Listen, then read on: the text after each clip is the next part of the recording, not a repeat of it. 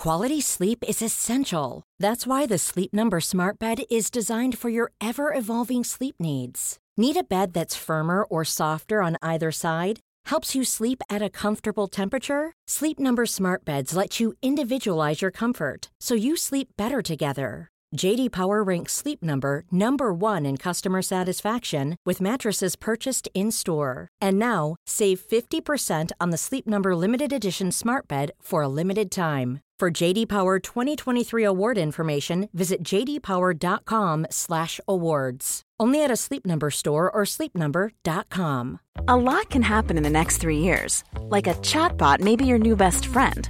But what won't change? Needing health insurance. United Healthcare Tri Term Medical Plans are available for these changing times.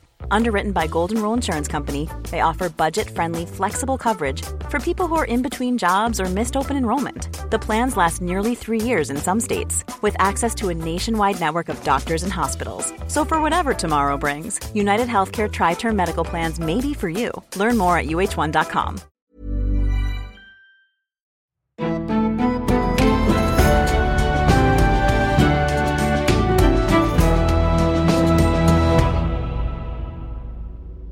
Hello, and welcome to Gone Medieval by History Hit. I'm Dr. Cat Jarman. Today, I want you to go back to a point in time that I'm sure you're all very well familiar with. That sunny day in June in the year 793, when a savage attack on a monastery in Lindisfarne marked the start of the Viking Age, when a brutal strike by heathen raiders from Scandinavia, heralded by terrifying premonitions of blood red skies and fiery dragons flying above left monks slaughtered and their sacred saints' remains trampled underfoot. The threat was new, unexpected, and the beginning of a whole new phase of history. Except that's not quite true. That wasn't the start, perhaps not even close, but for a long time it's been a really convenient place to begin the story. And that's not the only part of the traditional Viking narrative that we should reconsider. In fact, recent discoveries and new knowledge about the interconnection between Viking expansion in the West, the Silk Roads, and the rise of the Islamic Caliphate in the 8th century allow for a different view of the Viking Age than the story that's traditionally told. Now, there's no doubt that the attack on Lindisfarne, or one very much like it, happened but the significance it's been given is emblematic of a very Anglo-centric perspective. And much of the new evidence shows that as those Scandinavians' eyes started turning towards conquering the Anglicised West, those same eyes had, perhaps, already landed quite hungrily on the prospering and wealthy Islamic worlds in the East. All of this is a topic of my book, River Kings A New History of the Vikings from Scandinavia to the Silk Roads. And in this episode, I haven't got a guest, but instead I'm going to take you on something of a whistle stop tour through the book and some of those new things that we now know about the Vikings. So, do we really have much new to say about the Viking Age? I had to answer this question a few times when I was approaching publishers for this book, and I would argue that we really do. And that's come from a combination of new research, new evidence, sites that have been discovered, but also a, a sort of reassessment of what we thought we knew. There's been something of a scientific revolution in archaeology over the last decade or two. But those new scientific techniques, things like isotope analysis and ancient DNA, are not on their own going to give us all the answers, but they can start to let us reassess some of those questions, and especially about the Vikings. In the book River Kings, I'm especially interested in one thing, and that is the link between the Eastern and the Western Viking worlds. How detached were they? Were they completely different stories? And were they related to the start of the Viking Age? Now, this knowledge that the Vikings travelled to the east is not a new one. We've known that for a very long time. It's in the Icelandic sagas, we've got evidence for it. But when, where, and how did it happen? And how much can we talk about an early form of globalization in the Viking Age. My particular part in this story begins deep in the heart of England in a quaint little village called Repton. Back in the 9th century, however, this really was a place that played centre stage in an ongoing political process. This is where the so called Great Viking Army, or Great Heathen Army as it's also known, arrived in the winter of 873 to set up their winter camp. It was the site of a very wealthy monastery, one that the Vikings attacked, managing to drive the Mercian king, the local ruler, overseas and placing a puppet king in their place. The story of the Great Army is really that very traditional Viking tale.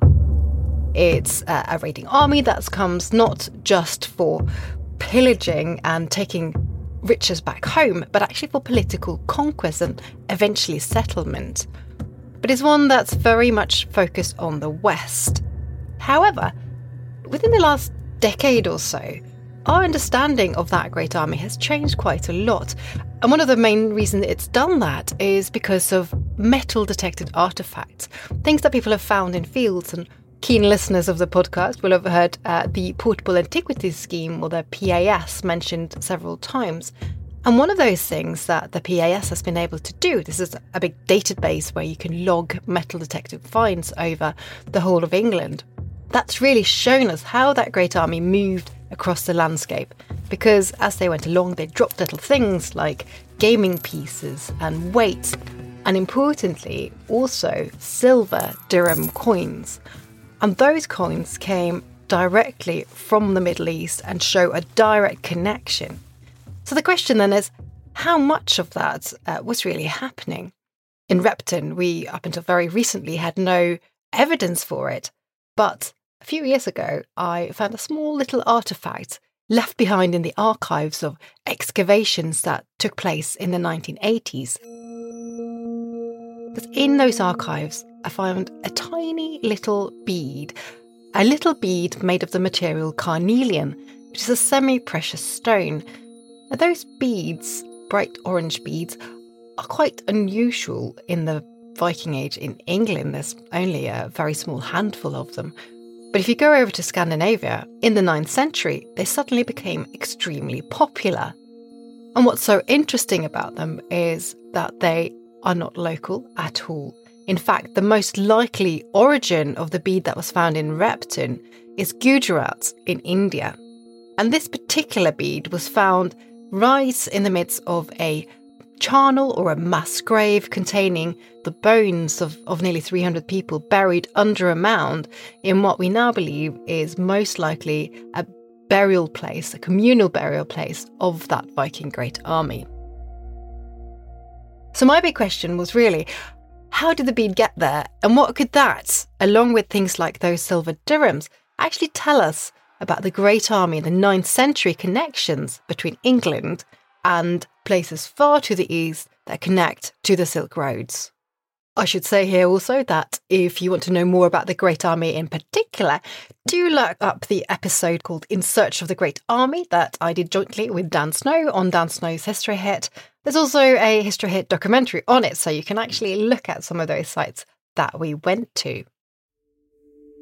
Now, there's still actually very much we don't know about the Viking presence in England. One of them is, quite simply, how many people came to settle. When we talk about the Great Army, we think that it numbered in many thousands. But in terms of the settlers, we, we really can't quite tell. Even the new DNA studies don't quite agree. If you look at modern populations' DNA, different researchers have come to different results. One study concluded that Scandinavian genetics had only a tiny input into the English population. But a big problem is that, genetically speaking, it's very difficult to tell apart those who might have migrated from Scandinavia during the Viking Age from those who migrated from similar sort of areas just a few hundred years before. Those migrations we typically talk about as the Anglo Saxon migrations, which come from really the same sort of regions, so southern Scandinavia, Denmark and, uh, and the northwestern coast of Germany, there's really not much genetically uh, speaking of a difference there. So, being able to untangle that sort of migration from the Viking Age is almost impossible. So, what that means is that by looking at modern DNA, we can't really tell. What we can do if we have access to Viking graves is we can look at the skeletons themselves, try to extract ancient DNA, or even more usefully, look at things like isotope analysis. These are chemical signatures that reflect the sort of food and, and water you drank as a child when your teeth were forming. Those signals are very specific to certain geographical areas, so we can tell if somebody was a first generation migrant. In Repton, for example, we've been able to show that a lot of the graves that we think are associated with that great army are from people who were certainly not local but could well have arrived there from Scandinavia. It was this method that could show us that the two graves in Repton, two men buried side by side, an older man often dubbed as the Repton warrior because he was buried with a Thor's hammer pendant around his neck and a sword along his side. He had some severe and very gruesome injuries, including, most likely, having had his penis cut off with a big axe wound. The man who he was buried next to was slightly younger, It used to be thought he might have been his slave or his weapon bearer. The isotope analysis could show that they both grew up in a very similar place, most likely Denmark or somewhere else in southern Scandinavia.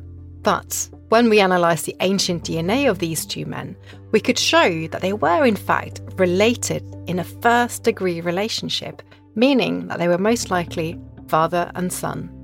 But those individual stories are really quite few and far between. But we're starting to understand more about how that great army fitted into the bigger picture. And those sites, those new camps, those artifacts that we're finding in fields through metal detecting discoveries are also showing us connections between England and Scandinavia. Because it seemed that would be the first point of call. So, tracing that carnelian bead, which is what I try to do in River Kings, uh, all the way from its final resting place in Repton and back to its source in Gujarat, you have to go across the North Sea and to Scandinavia. If we're going to understand that early part of the Viking Age, one thing we have to think about is trade and trading settlements. Because when we look at those Viking camps in England, like Repton and another site called Torksey, for example, a lot of what's happening there is actually trade. And so we see these objects like uh, the dirham coins and little trading weights appearing, which are exactly the same sort of things that turn up in trading sites in Scandinavia as well. Now, in the Viking Age, early Viking Age, and certainly before the Viking Age, we don't really have towns at all in Scandinavia. They start right at the beginning in places like Denmark, sites like Ribe, around about 700 ish or so, that's the first form of sort of proto urbanization. People are really living in villages. But just before the Viking Age, this starts to change.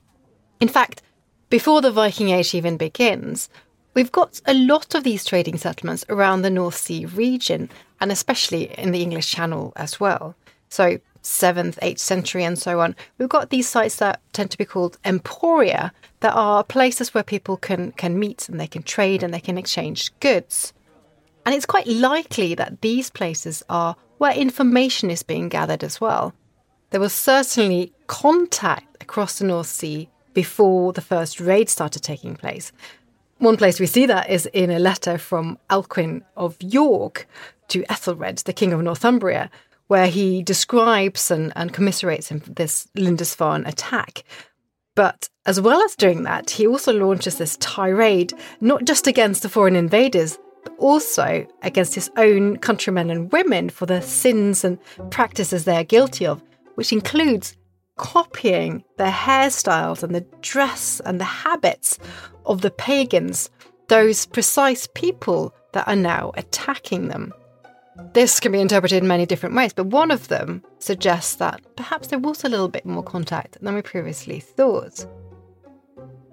But if we think about these trading towns in Scandinavia, then, as they start to appear from the 8th century onwards, these really become the places where goods are being exchanged, ideas are being exchanged, knowledge is being exchanged. And a lot of things like the, the dirhams and the carnelian beads travelled precisely through these places.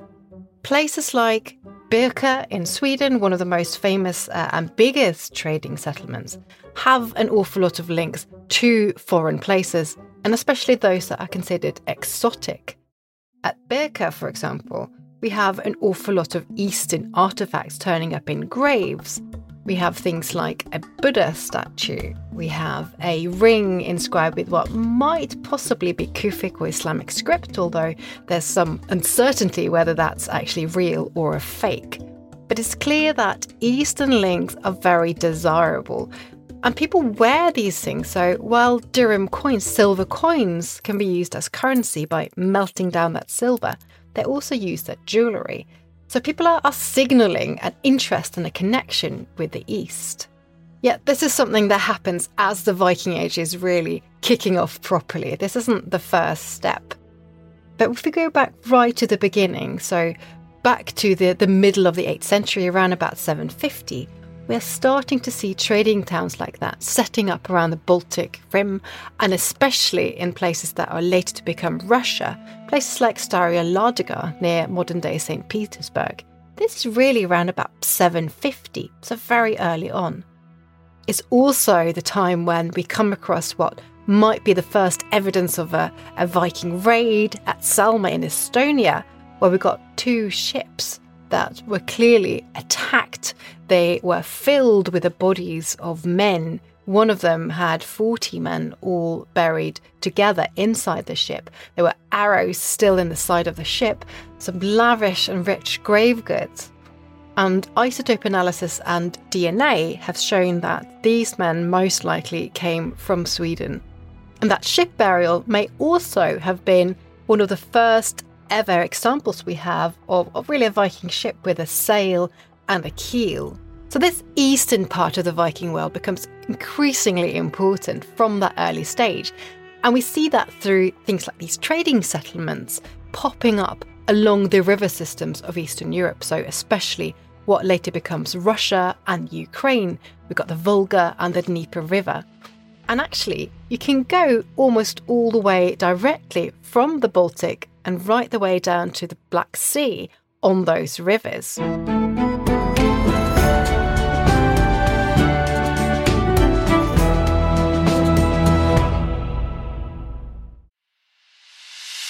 Ancient history fans, this is our moment. Over on the Ancients podcast, twice every week, we release new episodes covering topics dedicated to our distant past. Check out the Ancients on History Hit wherever you get your podcasts.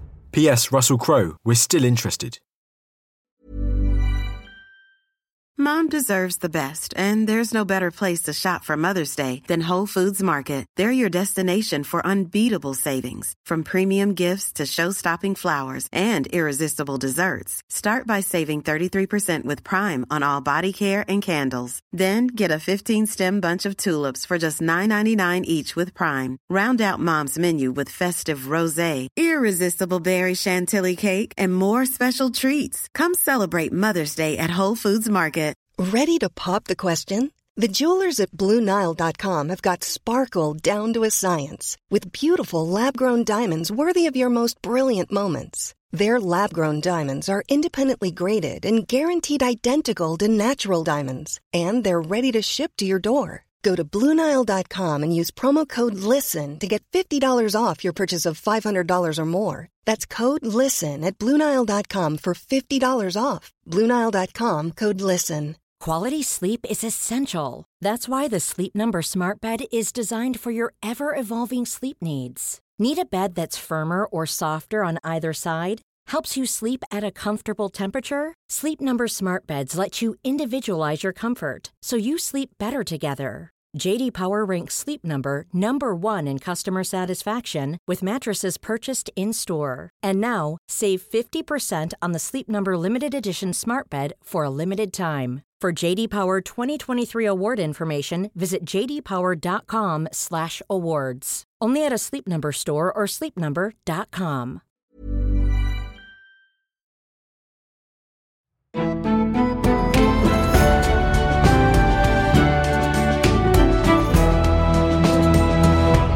those rivers really become crucial to the success of those trading networks.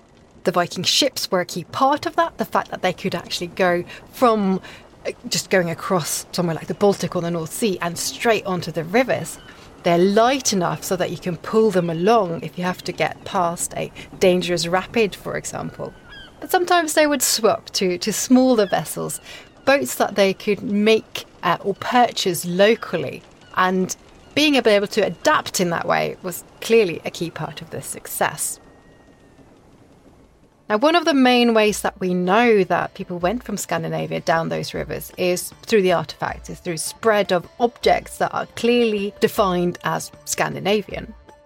But then the question is, of course, could those objects not have moved on their own? Could they not just have been traded through local people? And of course they could. And this, in fact, has been one of the key questions, a very thorny issue relating to how much input the Vikings or the Scandinavians had over the development of Eastern Europe. As well as the archaeological evidence, we do also have some written accounts, and these, quite unusually, come from two different sources. We have the later Icelandic sagas, which tell us a little bit, although they are written down many hundred years later, so not always that reliable. But we also have the account of Arabic travellers these are contemporary accounts from people who come up from the Middle East and they're on various journeys. Sometimes they're missionaries, for example, and they talk about the people they meet along the way. And in some of those, like the account of Ibn Fadlan, for example, we can very clearly recognize traits that we would immediately describe as Scandinavian or as Viking. But those people are not called Vikings, they're not called Scandinavians. Instead, the sources call them the Rus, and the Rus, of course, become the founders of the Rusian state, or what later becomes Russia and also has a root in Belarus. The very first time we hear about them is actually from a, a, Frankish source. It's from an account with a date of the 18th of May 839, and it describes an envoy that visits Louis the Pious, the Emperor of Francia. He had his court in Ingelheim in what's now Germany, and he received this envoy from Byzantium. The envoy was accompanied by a group of men who called themselves the Rus. Now, this is, is quite an amusing story, really, because Louis had no idea who these people were. He was highly suspicious. He thought they were most likely spies come to spy on his kingdom. So he sort of put them into house arrest for, for a few months while he tried to work out who they were. He interrogated them. They told him that they came from somewhere not too far from Byzantium but when he interrogated them further, eventually they told him that they came from the tribe of the Swedes, so essentially who we would call the Vikings. And that was one of those first links that we have between the Rus and the Scandinavians.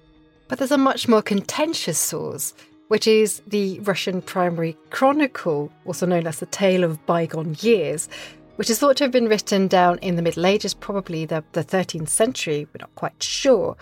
That essentially is the sort of origin myth or origin story of the Rus and of Russia. And here the story goes that in the 860s, the land of the Slavs, so again, what we now know as Russia especially, was in turmoil. There was a, a civil war. The local tribes kept fighting among themselves and couldn't agree, and they were being harassed by people from the north as well.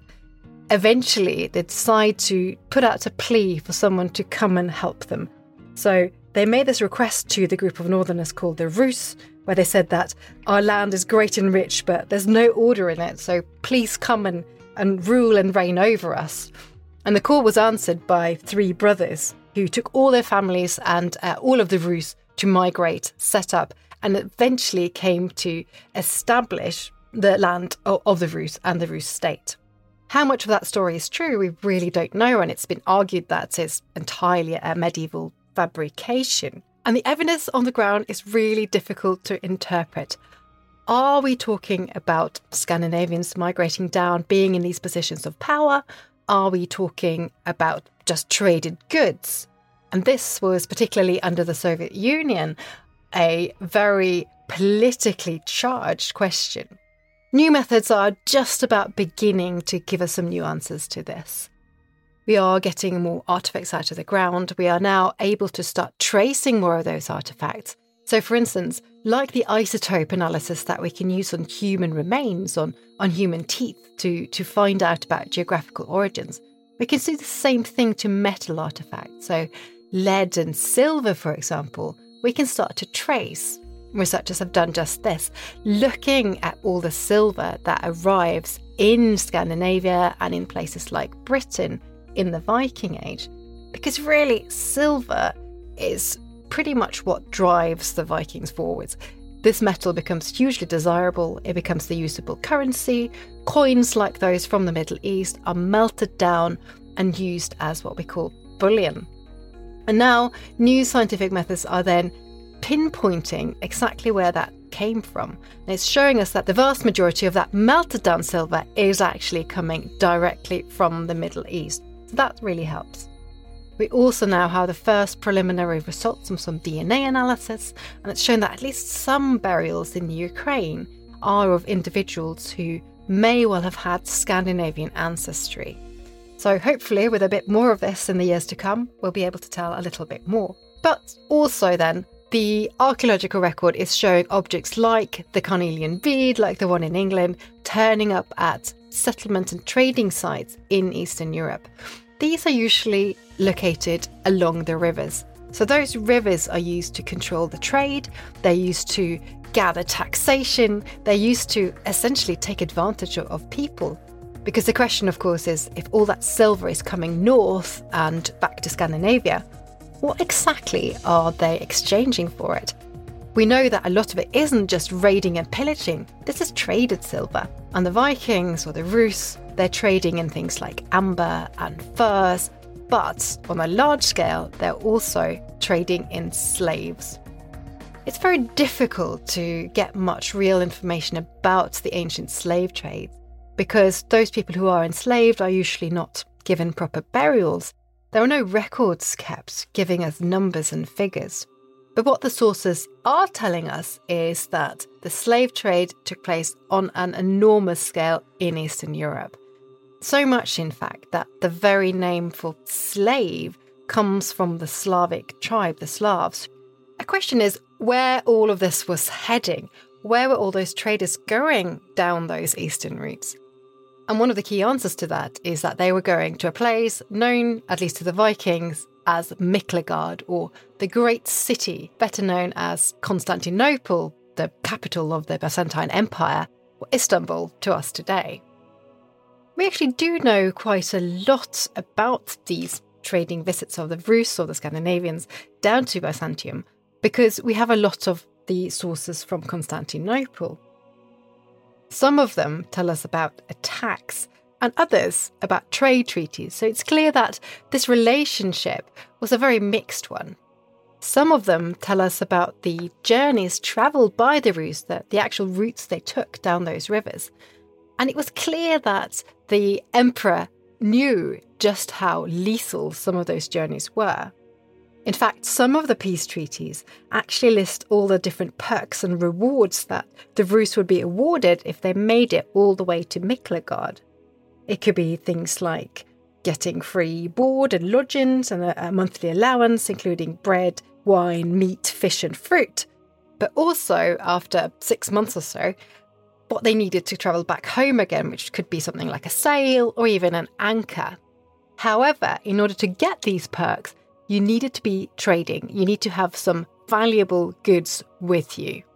But the emperor clearly kept a watchful eye over the Rus because they were only allowed to reside in a certain part of the city, only allowed to enter through a certain gate, and in very small numbers.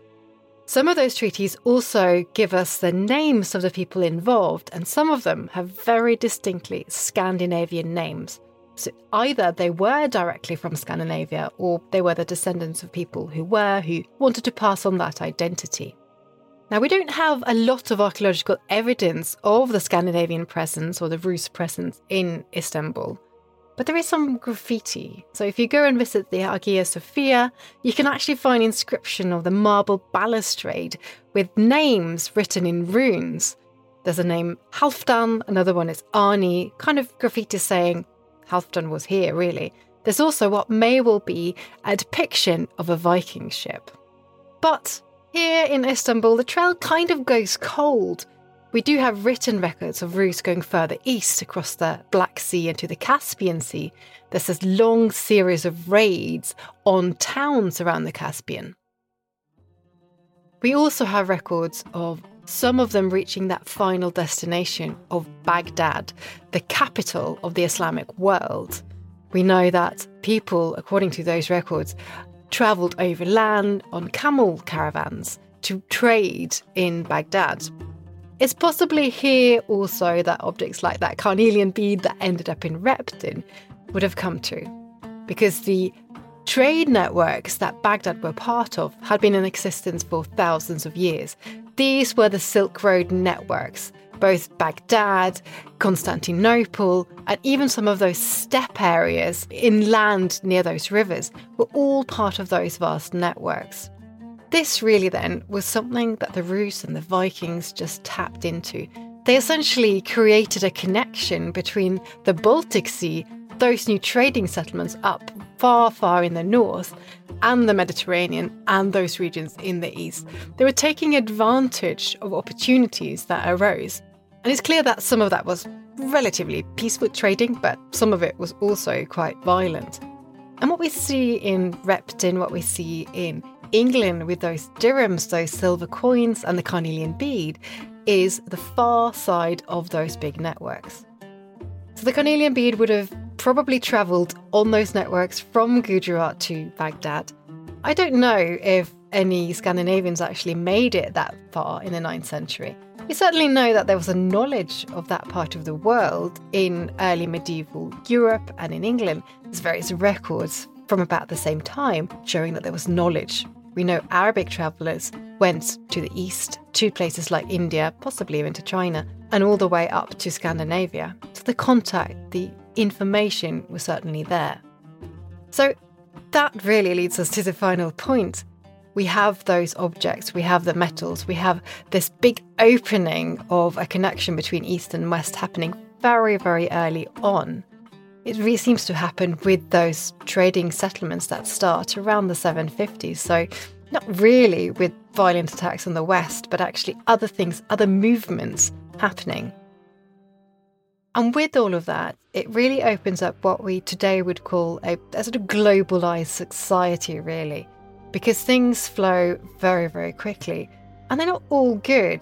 You have that slave trade, but also, and I'm not going to reveal too much because I don't want to spoil the book if you want to read it, but new genetic research and evidence from bodies, from skeletons, scientific data showing us that contagion also travelled to the west and to the north with those brand new networks opening up between east and west. But of course, it wasn't all bad all those influences coming in from the East had a huge impact on society in Scandinavia and in Northwestern Europe more generally. Culture, arts, language, even politics is all linked to that global expansion. This has only been a very brief introduction to River Kings. In the book itself, I talk about all this evidence in much more detail, and I talk about other topics like women. Was this a purely male venture? Did only men go west, and, and did only men go east? Actually, I think we're starting to know the answer to that. And, and some of it is quite exciting and it comes from the bioarchaeology, so the skeletons themselves. And if you're interested in learning more, do consider picking up a copy of River Kings, a new history of the Vikings from Scandinavia to the Silk Roads. It's out in the UK and in most of Europe in the English language by William Collins Publishers, and right now it's just come out in the US as well with Pegasus. And that brings me right to the end of this episode. I'm Dr. Cat Jarman, and this has been an episode of Gone Medieval by History Hit. Don't forget to subscribe and maybe leave us a little review if you'd like to, to help other people find the podcast as well. You can subscribe to our Medieval Mondays newsletter. Just look in the episode notes wherever you found this podcast.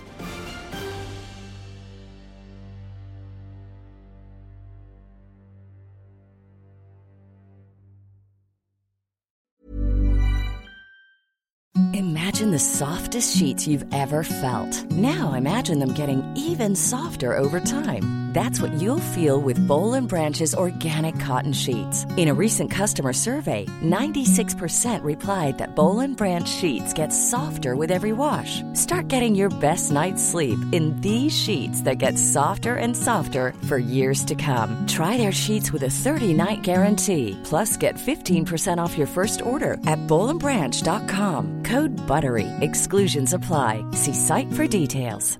The secret to visibly firmer, summer ready skin is here. Osea's number one best selling Undaria Algae Body Oil. Clinically proven to instantly improve skin elasticity and transform dull, dry skin to silky, soft, and unbelievably glowing. Rich yet never greasy, Undaria Algae Body Oil is formulated with sustainably sourced seaweed to help replenish the skin's moisture barrier and seven nourishing active botanical oils for results you can see and feel all over. The best part? Its signature scent. A blend of freshly squeezed grapefruit, cypress, and mango mandarin transports you to sun kissed summer days. This all natural scent is unforgettable. Everything Osea makes is clean, vegan, cruelty free, and climate neutral certified, so you never have to choose between your values and your best skin. Get healthy, glowing skin for summer with clean vegan skincare from Osea. Get 10% off your first order site wide with code GLOW at OseaMalibu.com. That's O S E A Malibu.com code GLOW. Thank you for listening to this episode of Gone Medieval. Please follow this show wherever you get your podcasts. It really helps us out, and you'll be doing me a big favour. Don't forget you can also listen to all of these podcasts ad free and watch hundreds of documentaries when you subscribe at historyhit.com forward slash subscribe. As a special gift, you can also get your first three months for just £1 a month when you use the code MEDIEVAL at checkout.